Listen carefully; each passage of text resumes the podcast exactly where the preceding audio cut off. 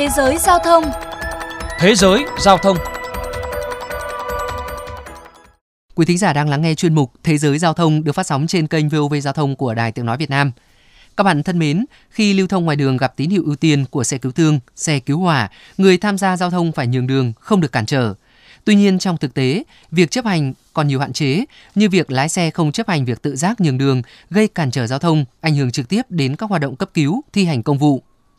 Do đó, các tài xế mô tô tại Indonesia đã lập nên một nhóm tình nguyện dẫn đường cho xe cứu thương để tránh những tình huống đáng tiếc xảy ra. Và đây cũng là nội dung mà chuyên mục hôm nay cung cấp. Mời các bạn cùng lắng nghe. Ngay khi nghe tiếng còi xe cứu thương, một nhóm ba tài xế mô tô nhanh chóng khoác chiếc áo đồng phục màu đỏ, đội mũ bảo hiểm và khởi động xe. Họ nhanh chóng bắt kịp chiếc xe cứu thương đang vật lộn với dòng xe phía trước.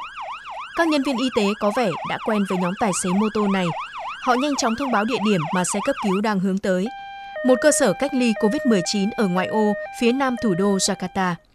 15 phút sau đó là những nỗ lực không ngừng nghỉ của nhóm mô tô khi họ liên tục ra hiệu cho các phương tiện nhường đường.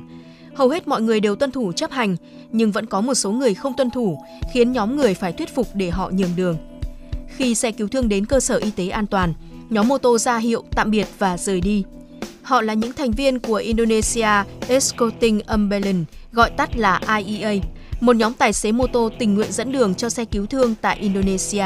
Anh Sebastian Diantoro, một trong những điều phối viên của nhóm, chia sẻ. Tôi cảm thấy rất buồn sau khi chứng kiến nhiều trường hợp không nhường đường cho xe cứu thương dù biết đó là xe ưu tiên. Và đó cũng là lý do để tôi gia nhập nhóm. Thủ đô Jakarta, Indonesia nổi tiếng nằm trong top những thành phố có tình trạng tắc đường nghiêm trọng nhất thế giới. Có những ngày vào giờ cao điểm, 95% đường phố là ùn tắc. Nhiều người cũng không thấy lạ khi phát hiện có xe cứu thương bị kẹt trong dòng phương tiện, bất lực không thể di chuyển. Indonesia đã ghi nhận trường hợp bệnh nhân không qua khỏi vì xe cứu thương không thể tới bệnh viện kịp thời. Đó là lý do mà IEA được thành lập từ tháng 3 năm 2017 và nhanh chóng phát triển sau đó. Nhóm có hai cách thức hoạt động, đó là túc trực trên đường phố hoặc nhận cuộc gọi yêu cầu từ bệnh viện. Anh Sebastian chia sẻ.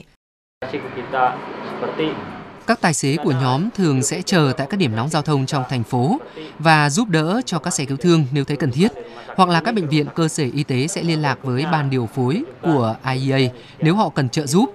Tuy nhiên, các yêu cầu này thường là sát giờ khởi hành của xe cứu thương hoặc là xe đã ở trên đường nên chúng tôi luôn phải sẵn sàng và khẩn trương. Tuy nhiên, bởi làm tại IEA là công việc tình nguyện nên những người tham gia sẽ không được chi trả khoản tiền nào ngoài việc được phát một bộ đồng phục. Các khoản chi phí còn lại từ tiền xăng xe đến sửa chữa, bảo dưỡng phương tiện, các thành viên đều tự bỏ tiền túi. Tuy nhiên, không ai trong số họ phàn nàn bởi điều này. Từ một nhóm người ban đầu, hiện IEA đã có tới gần 2.000 thành viên, hoạt động giải rác tại 80 thành phố và thị trấn khắp Indonesia. Đồng thời, nhóm đã có sự kết nối phối hợp với hầu hết các bệnh viện và dịch vụ xe cứu thương trên cả nước.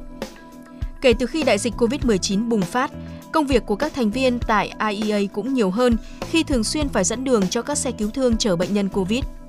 Anh Guidan Sancho Utomo, một thành viên của IEA cũng cho biết, vì COVID-19 mà giờ người dân đã phần nào ý thức hơn và biết tự nhường đường cho xe cứu thương. Tuy vậy, vẫn còn tồn tại một bộ phận nhỏ những người thiếu ý thức. Có những người thô lỗ tới mức khi mà chúng tôi ra hiệu, thậm chí là xin nhường đường, họ nói rằng đừng có bảo họ phải làm gì, họ không phải trẻ con. Có người thì lại cho rằng chúng tôi chỉ đang làm việc vô nghĩa và tạo ra nhiều tiếng ồn hơn mà thôi. Nhiều lúc tôi thấy rất thất vọng, nhưng nhờ những lời cảm ơn và động viên từ người nhà bệnh nhân nên chúng tôi có thêm động lực để tiếp tục công việc này.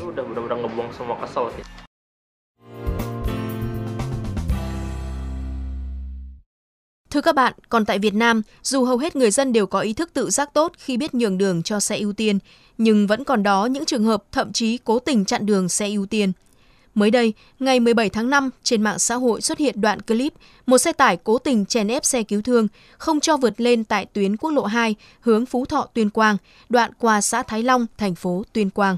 Nhận được thông tin, Phòng Cảnh sát Giao thông Công an tỉnh Tuyên Quang đã khẩn trương xác minh làm rõ và xử lý nghiêm hành vi nêu trên. Theo đó, tài xế điều khiển chiếc xe tải trong đoạn clip là Vi Mạnh Hùng, sinh năm 1992, trú tại khu 1, xã Trạm Thản, huyện Phú Ninh, tỉnh Phú Thọ, đã trình diện tại cơ quan chức năng và thừa nhận hành vi vi phạm. Lái xe này sẽ bị xử phạt ít nhất là 4 triệu đồng, tước giấy phép lái xe từ 1 cho tới 3 tháng. Thưa quý vị, đến đây chuyên mục Thế giới Giao thông xin được khép lại. Cảm ơn quý thính giả đã chú ý lắng nghe.